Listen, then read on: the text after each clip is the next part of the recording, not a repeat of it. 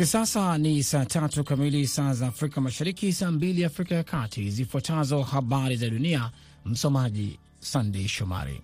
Rais wa Misri hii leo Jumatano alikutana na kiongozi wa kijeshi wa Sudan kwa mazungumzo yanayoangazia uhusiano kati ya majirani hao wawili wa Afrika. Rais Abdul Fatah al Sisi alimpokea Jenerali Abdul Fatah Burhani, mkuu wa baraza la utawala nchini Sudan, katika uwanja wa ndege wa kimataifa wa Cairo. Viongozi hawa wawili walikagua gwaridi la heshima katika ikulu ya Cairo kabla ya kukaa kujadili masuala ya nchi zao mbili, kulingana na televisheni ya serikali ya Misri. Mazungumzo hayo huenda yakajumuisha mzozo wa mataifa hayo mawili na Ethiopia kuhusu bwawa kubwa ambao limejengwa kwenye mto Blue Nile. Nchi hizo mara kwa mara zilishindwa kufikia makubaliano ya pande tatu na Ethiopia juu ya kujazwa na uendeshaji wa bwawa la Grand Renaissance la Ethiopia. Umoja wa Ulaya umepanga kuikopesha Tunisia yuro zipatazo milioni 450 ili kusaidia bajeti yake na kuwekeza yuro bilioni 4 katika miaka ijayo, wakati nchi hiyo ya Afrika Kaskazini ikitafuta msaada wa kimataifa kushughulikia mzozo unaokuja katika fedha za umma. Akizungumza baada ya mkutano na maafisa wa serikali ya Tunisia mjini Tunis siku ya Jumanne, kamishna wa Umoja wa Ulaya wa upanuzi Olivia Vareli alisema mkopo huo utatumwa ifikapo Aprili na kujumuisha yuro zipatazo milioni mia tatu zilizotengwa mwaka jana. Shirika la ukadiriaji wa mikopo la Fitch mwezi huu lilihusisha hadhi lilishusha hadhi ya kukopa ya Tunisia hadi hali duni kabisa, na benki ya uwekezaji ya Morgan Stanley ilisema inatarajia serikali kutolipa mikopo hiyo. Fedha za umma za Tunisia tayari zilikuwa matatani kabla ya janga na machafuko ya kisiasa tangu Rais Kais Said kusimamisha bunge na kuhamia kwenye utawala wa mtu mmoja mwaka jana na kuchelewesha juhudi za kutafuta msaada zaidi. Mnaendelea kusikiliza habari za dunia kutoka idhaa ya Kiswahili ya Sauti Amerika, VOA, ikitangaza kupitia 107.5 FM Nairobi, Kenya. Senata wa Maine Susan Collins hii leo Jumatano alisema kuwa atapiga kura kumthibitisha jaji Ketanji Brown Jackson akiwapa Wademokrat walau kura moja ya Warepublican na akiwahakikishia kuwa Jackson atakuwa mwanamke wa kwanza mweusi katika mahakama ya juu Marekani. Collins alisema katika taarifa yake kwamba alikutana na Jackson mara ya pili baada ya siku nne za kusikilizwa kwake wiki iliyopita na kuamua ana uzoefu, sifa na uadilifu wa kuhudumu kama jaji mmojawapo katika mahakama ya juu. Kwa hivyo nitapiga kura kumthibitisha katika nafasi hii, Collins alisema. Uungaji mkono wake unawapa Wademokrat walau kura moja katika baraza la Senate lililogawika sawa kati ya Wademokrat na Warepublican 50 kwa 50, na kuna uwezekano wa kuwaokoa dhidi ya kutumia kura ya kuvunja usawa ya makamu rais Kamala Harris kuthibitisha chaguo hilo la rais Biden. Inatarajiwa kwamba Wademokrati wote 50 watamuunga mkono Jackson, ingawa mdemokrati mmoja mashuhuri mwenye msimamo wa wastani, senata wa Arizona Kristen Sinema, bado hajasema jinsi atakavyopiga kura yake. Mkuu wa jeshi mkuu wa shirika la chakula la Umoja wa Mataifa amesema uvamizi wa Rusia nchini Ukraine unaweza kusababisha mzozo mbaya zaidi wa chakula duniani tangu vita vya pili vya dunia. David Beasley, mkuu wa mpango wa chakula duniani, aliambia baraza la usalama la Umoja wa Mataifa Jumanne kwamba vita vilivyodumu kwa mwezi mmoja vimeigeuza Ukraine kutoka kikapu cha chakula cha dunia na kwa nchi ya mstari wa chakula duniani. Ameliambia baraza la usalama kwamba asilimia 50 ya nafaka inazonunua kulisha watu wapatao milioni 125 duniani kote zinatoka Ukraine na kuonya kwamba italazimika kuanza kupunguza mgao katika maeneo yenye vita kama vile Yemen, ambayo tayari imeshuhudia mgao wake wa chakula ukipunguzwa kwa nusu kutokana na kupanda kwa gharama za chakula, mafuta na usafirishaji. Beasley alisema Ukraine na Rusia kwa pamoja huzalisha asilimia 30 ya ngano duniani na asilimia 20 ya mahindi na kati ya asilimia 75 hadi 90 ya mafuta ya mbegu ya alizeti. Misri na Lebnan pekee hupokea zaidi ya asilimia 80 ya nafaka yake kutoka Ukraine. Hizo zilikuwa habari za dunia kutoka Washington DC. Jina langu ni Sandey Shomari. Endelea kusikiliza matangazo yetu ya kwa undani, ukangana naye BMJ Muridhi. Kwa heri kwa sasa.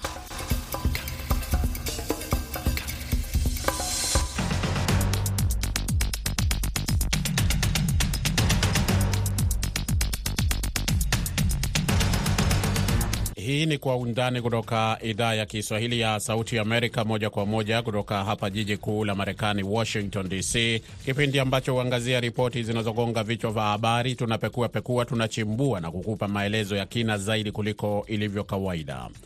E, katika sehemu ya kwanza ya kipindi hiki tutaangalia ripoti ya mkaguzi na mdhibiti wa hesabu za serikali CAG nchini Tanzania ambayo inaonyesha kwamba deni la serikali ya nchi hiyo e, imeongezeka kwa asilimia 13.7.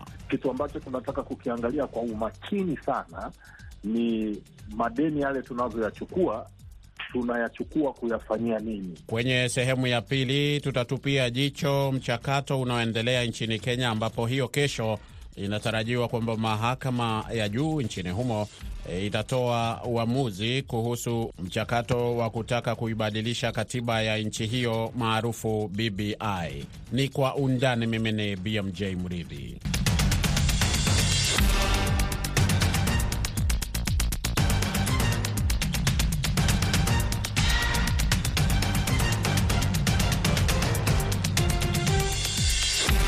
Deni la serikali ya Tanzania linasemekana kwamba limeongezeka kutoka uh, shilingi uh, trilioni 56.76 uh, mwaka uliopita na kufikia takriban shilingi trilioni 65 kufikia Juni mwaka wa 2021, yani mwaka jana na hayo ni kwa mujibu wa taarifa uh, iliyotolewa au uh, ripoti iliyotolewa na mdhibiti na mkaguzi mkuu wa hesabu za serikali Charles Kechere wakati akiwasilisha ripoti ya ukaguzi wa mwaka wa fedha ambao unakwisha uliisha mwaka wa elfu mbili e, mwezi Juni elfu mbili ishirini na moja kwa Rais Samia Suluhu Hassan katika e, ikulu ya Chamwino, na amesema huyo Kichere kwamba Eh, kuna ongezeko la uh, trilioni 7.76 hiyo uh, ikiwa ni sawa na asilimia 13.7. Lakini wakati huo huo ameongeza kusema kwamba kipimo cha deni la serikali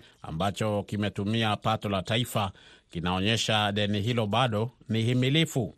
Tuingie kujadili hili moja kwa moja na mtaalamu wa maswala ya uchumi eh, Dr. Abel Kinyondo akiwa kule nchini Tanzania, mjini Dar es Salaam. Daktari, ripoti hiyo ambayo inaeleza kwamba deni la serikali ya Tanzania limeongezeka kutoka shilingi eh, trilioni 56.76 mwaka uliopita na kufikia trilioni 64.52 eh, kufikia mwezi Juni mwaka uliopita, ambayo kama unavyojua imewasilishwa leo na mdhibiti na mkaguzi mkuu wa hesabu za serikali.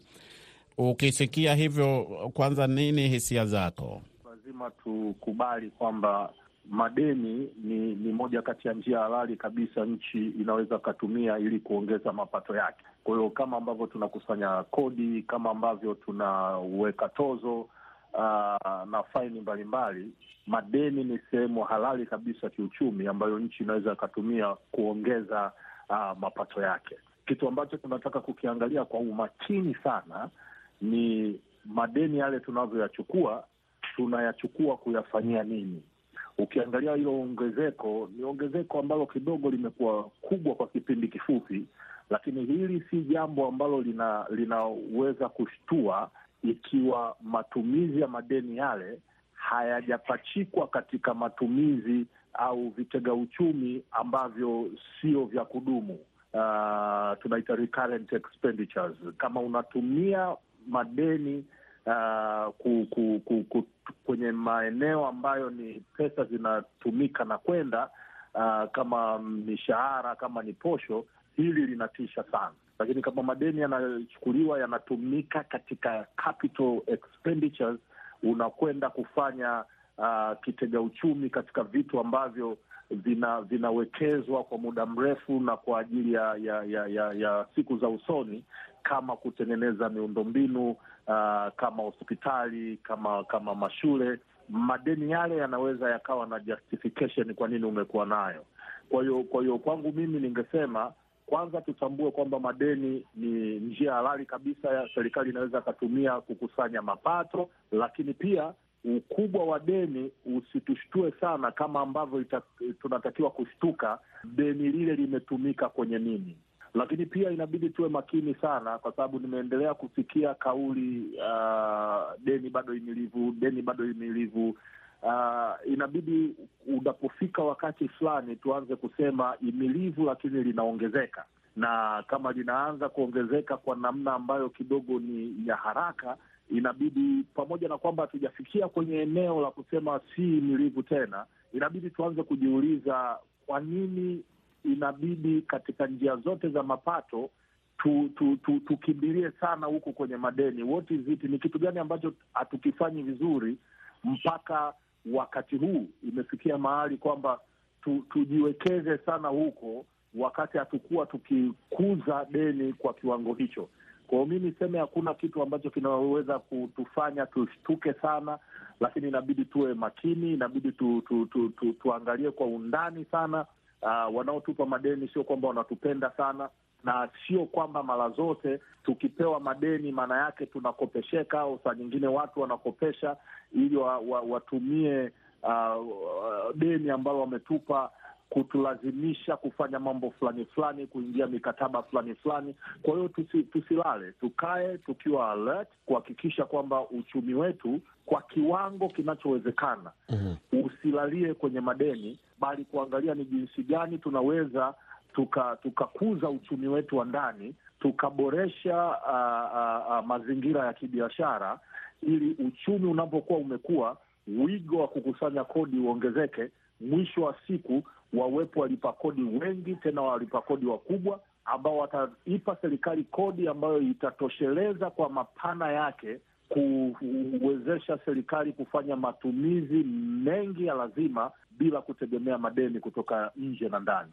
Uh, amezungumzia uh, huyo bwana kuhusu miradi ya kujenga na kuboresha viwanja vya ndege kumi na viwili vya thamani ya trilioni moja nukta sifuri mbili namna hii Uh, ambayo amesema imetekelezwa katika kipindi hicho cha kati ya miaka uh, mwaka elfu mbili kumi na sita elfu mbili kumi na saba hadi mwaka elfu mbili ishirini ishirini na moja. Lakini pia kaongeza kwamba eh, ukaguzi umebaini e, kuna mwingiliano e, ni, ni uh, taarifa ambazo nimeziona e, inaelezwa kwamba ukaguzi umebaini kwamba kuna mwingiliano wa mamlaka na majukumu ya uendeshaji uendelezaji wa viwanja hivyo na mwingiliano wa TANROAD na TAA ambao unasababisha mapungufu na uwajibikaji katika utekelezaji wa miradi hiyo. Maoni yako tukienda kumalizia, daktari? Uh, maoni yangu uh, tunahitaji kuwa na utawala bora. Utawala bora uh, maana yake tuwe na uwazi. Utawala bora maana yake tuwe na na na, na coordination ambayo ni nzuri zaidi. Utawala bora maana yake tufanye kazi kama serikali moja. Uh, unaposema maingiliano wakati ni serikali moja ya chama kimoja, inakuwa inakuwa na utata. Tuboreshe uh, namna ya utawala katika nchi yetu. Hili litawezesha kuona kwamba kila taasisi inategemea taasisi nyingine. Mwisho wa siku tunajenga nyumba moja, kwa hiyo hakuna sababu ya kunyang'anyana fito. Lakini uh, jambo la msingi ambalo hili ningependa kulikazia sana Uh, miaka nenda rudi tumekuwa tukipata ripoti za CAG na anakuja na drama nyingi sana, tumepoteza hiki, matumizi haya ni mabaya, deni limekwenda huku. Uh, lakini lakini huoni kama ile ripoti inaleta mabadiliko yoyote, kwa sababu I can assure you, tukija mwakani atakuja na mabaya mengine, matatizo mengine ambayo yanafanana sana na haya. Nafikiri vitu viwili ni muhimu sana kufanyika. Jambo la kwanza inabidi tufike mahali kama nchi kuanza kufanya uh, ukaguzi wa papo kwa papo, real time uh, auditing. Unapokuwa unasubiri mwaka mzima umepita, ndo unasema unajua, miezi kumi na mbili iliyopita, unajua, miezi minne iliyopita, miaka minne iliyopita kulikuwa na tatizo hili. Sawa sawa kabisa, lakini kabla sija kuacha nikuulize hili ambalo linasemwa kwamba uh, ongezeko la uh, hali ama gharama ya maisha hapo Tanzania e, wengi wakiona labda ni kwa sababu ya serikali kutofanya hivi au kwa sababu ya kipindi cha korona, lakini ikaelezwa e, sana sana ni kwa sababu ya hali inayoendelea kule Ukraini, katika mzozo kati ya Ukraini na Russia. Wewe utasemaje? Uh, ndio na hapana. Ndiyo kwamba uh, COVID-19 ilituletea mtikisiko um, wa uchumi. Baadhi ya sekta bado zinatambaa. Sekta kama ya utalii ambayo ilikuwa inatuletea mapato mengi ya kigeni kuliko sekta yoyote zilianguka kabisa. Sasa hivi ndo zinaanza kurudi taratibu taratibu. Hii vita ya Ukraine na ya Russia imesababisha ime, ime mafuta uh, ya pande sana, kwa hiyo uh, inaleta mfumuko wa bei hmm. Lakini ningependa kusisitiza jambo moja, japo kuna external factors ambazo zinatuletea Uh, mfumuko wa bei kwa maana ya kwamba hatuna mafuta yetu, kwa hiyo yakipanda huko nje bei tunaletewa tu, inakuwa imepanda. Inabidi ifike mahali kama serikali ianze kujizatiti kuhakikisha kwamba inaweza kuabsorb ile shoko ambayo inatoka nje. Kwa hiyo tuanze kujiuliza leo, uh, kitu gani ambacho kinasababisha huu mfumuko wa bei? Kama ni mafuta, diesel na petroli, sisi ndani ya nchi tuna tuna, tuna gesi kwa mfano sisi ndani ya nchi tuna tuna tuna tuna potential kubwa ya kuwa na umeme wa jua, solar power. Sisi ndani ya nchi tuna potential kubwa hasa katikati ya, ya, ya, ya, ya nchi yetu Singida na Dodoma kuwa na umeme unaotokana na upepo, wind power. Ni kushukuru sana Dr. Abel Kinyondo kwa kuzungumza na Sauti ya Amerika kwa leo. Aise, karibu sana na kila la heri. Asante. Msikilizaji, Dr Abel Kinyondo anatukamilishia sehemu ya kwanza ya kipindi Kwa Undani, lakini usiondoke, kwani nitarejea hivi punde na sehemu ya pili.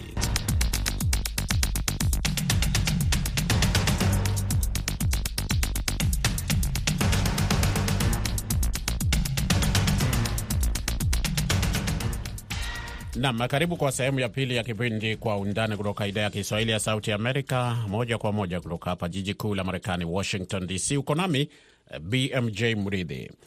Mahakama ya juu ya Kenya hapo kesho inatarajiwa kutoa uamuzi unaosubiriwa kwa hamu kuhusu mchakato wa kutaka kuibadilisha katiba ya nchi hiyo maarufu BBI. Hii ni baada ya mahakama mbili za chini e, kutoa uamuzi ambao ulionyesha kwamba e, walitaka mchakato huo usitishwe. Yaani majaji walisema kwamba mchakato huo haukuendana na, na katiba ya nchi hiyo na hivyo basi ulikuwa batili na kwamba haungeendelea.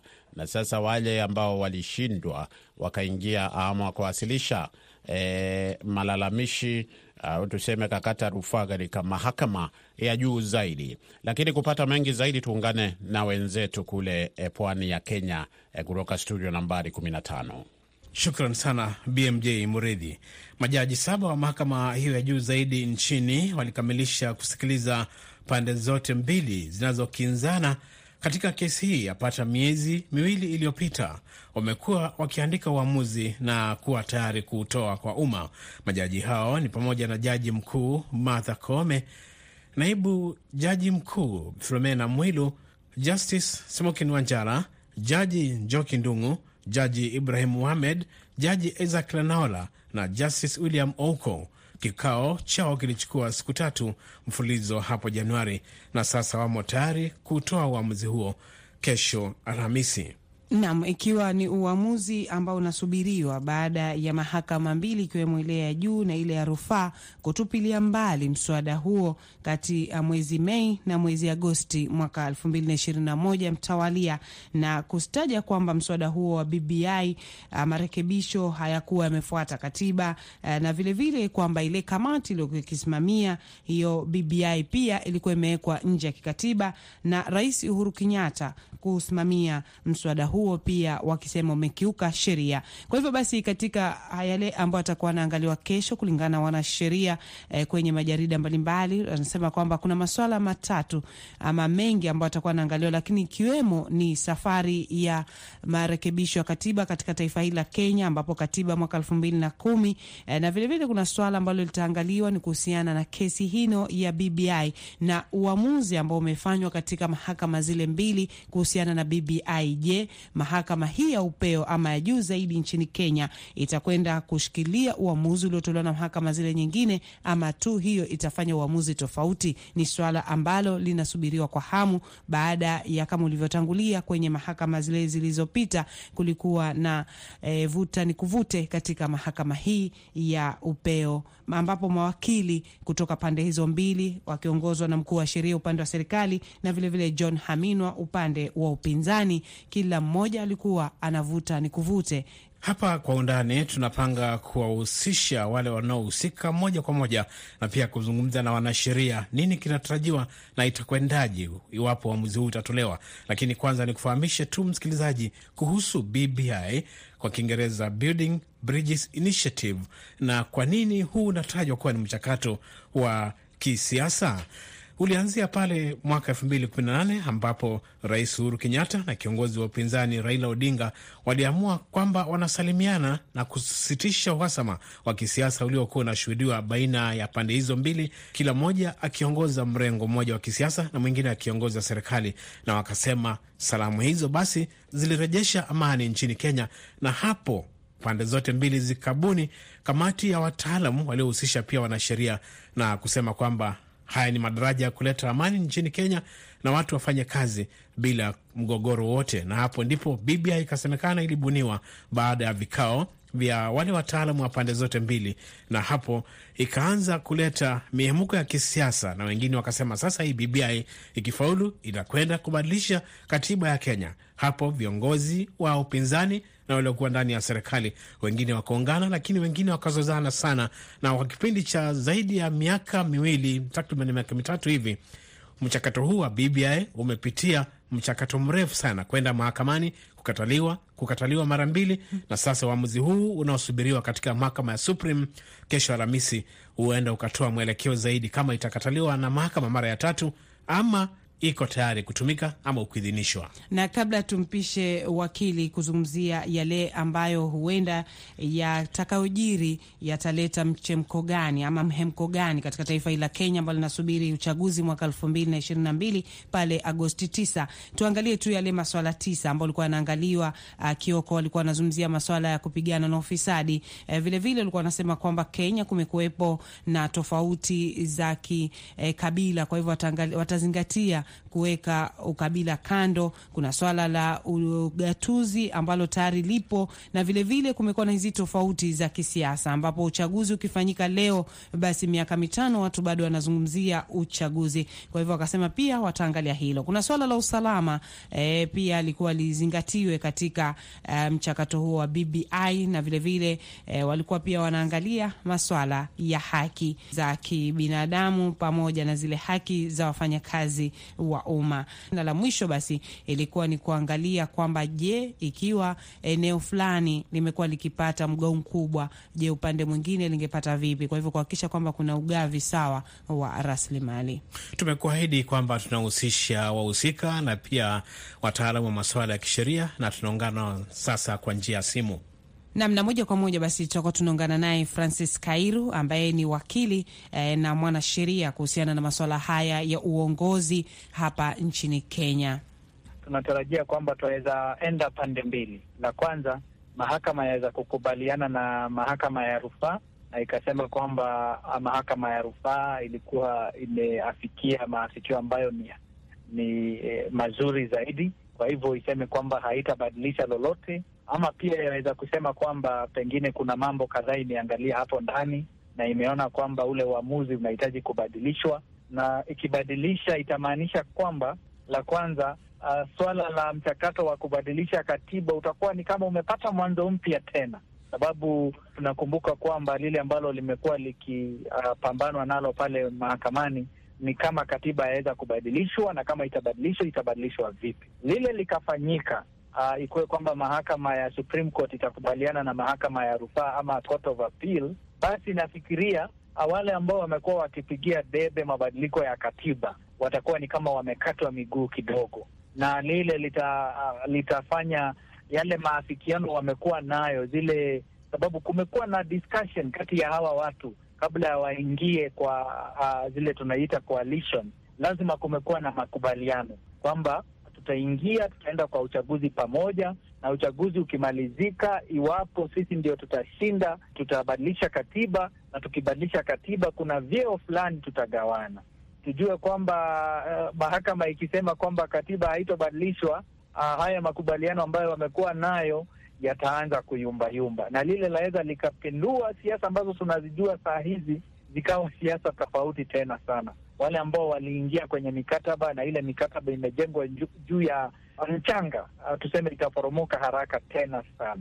Upande wa pili, mahakama yaweza kusema kwamba katiba yaweza kubadilishwa. Lile likifanyika, tujue kwamba kuna mrengo wa siasa umekuwa uh, ukipingana na lile sana na itakuwa ni kama wamepigwa mabao mengi sasa, sababu wale ambao wamekuwa wakipigia debe kubadilika kubadilishwa kwa katiba watasema ha, sasa tumepata nafasi yetu, na sasa hii meli yetu imeng'oa nanga, na sasa sisi ndio tuna nguvu zaidi. Sasa tukishinda, basi inamaanisha kwamba tutaweza kugawana viti vizuri na tutaweza kubadilisha katiba. Wale ambao wamekuwa wakipinga, itakuwa ni kama wamewachwa nje kidogo, ni kama wame e, safari yao ni kama ime, imeingia makosa kidogo ama dosari kidogo. Kwa hivyo uh, tujue kwamba iwapo uamuzi wowote utakaotoka kwa ile mahakama itachangia vikubwa uh, yale makubaliano yamekuwa katika vyama vya kisiasa, lile litakuwa na athari kubwa sana, sababu tujue kwamba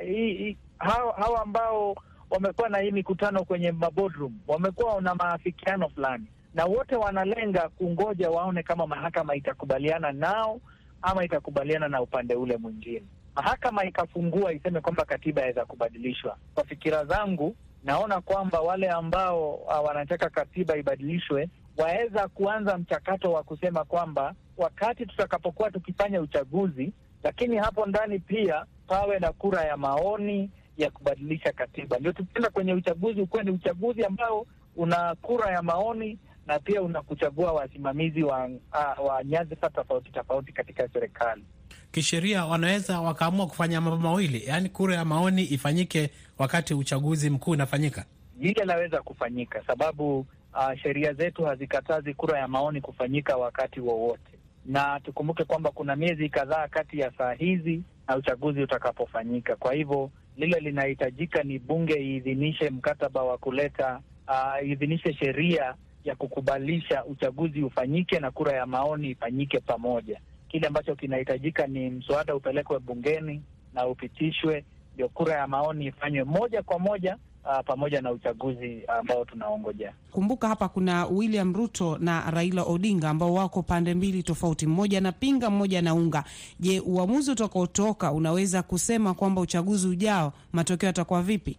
Tuseme kwamba iwapo uamuzi utakuwa ni umeenda, tuseme kwamba unamfeva uh, mtu kama Raila, lile litampa motisha zaidi. Wale ambao wamemzunguka watapata motisha zaidi, na lile peke yake laweza kufanya akapata nafasi nzuri zaidi katika uchaguzi ambao unakuja. Pia ule uamuzi ukaenda upande wa Ruto, watatumia ule uamuzi kama njia ya mojawapo ya Know, ya, ya kuambia wananchi kwamba unaona, mawazo yetu yamekuwa ni haya, mahakama imekubaliana na sisi. Na ule uamuzi ingawaje utakuwa ni uamuzi ambao unaambatana na sheria, wanasiasa najua watauchukua na watasema kwamba wao ndio wameshinda. Halitakuwa kwamba ni mahakama imeamua, ni Wakenya wameshinda. Itakuwa kama ya, ya, yale maamuzi yatampeva Ruto, Ruto atasema tumeshinda, -hmm. na kama yatakuwa yanampeva Raila, Raila atasema tumeshinda, na lile eh, litatumika kwa kiasi kikubwa sana kuchangia nguvu ambayo inahitajika kutoka saa hii kwenda katika uchaguzi. Ni uamuzi wa mahakama, lakini utakuwa na kishindo kikubwa sana kwa masuala ya kisiasa hapa nchini Kenya. Ni Francis Kairu, mwanasheria nchini Kenya, akitoweka kwa yale mengi ambayo ametuchanganulia kuhusiana na yale yatakaojiri katika uamuzi wa kesho kuhusiana na mswada wa BBI, mswada ambao umechukua takriban miaka miwili katika mahakama za humu nchini, ikiwa ni vuta ni kuvute, ambayo Wakenya wote kesho watakuwa na kodolea macho runinga zao kujua yale yatakaojiri. Je, ni lipi litakalofuata? Kwako studio pale Washington. Asante sana wenzangu hapo Mombasa. Shukran kwa wote ambao mmeshiriki katika show ya leo na wengine ambao mmetusikiliza. Matangazo yamesimamiwa na Meri Mgawe, mwelekezi amekuwa ni Saida Hamdune, mimi naitwa BMJ Mridhi. E, tuonane hapo kesho inshallah, ambapo kama unavyojua tutakuwa na jukwaa la waandishi. Kwa heri.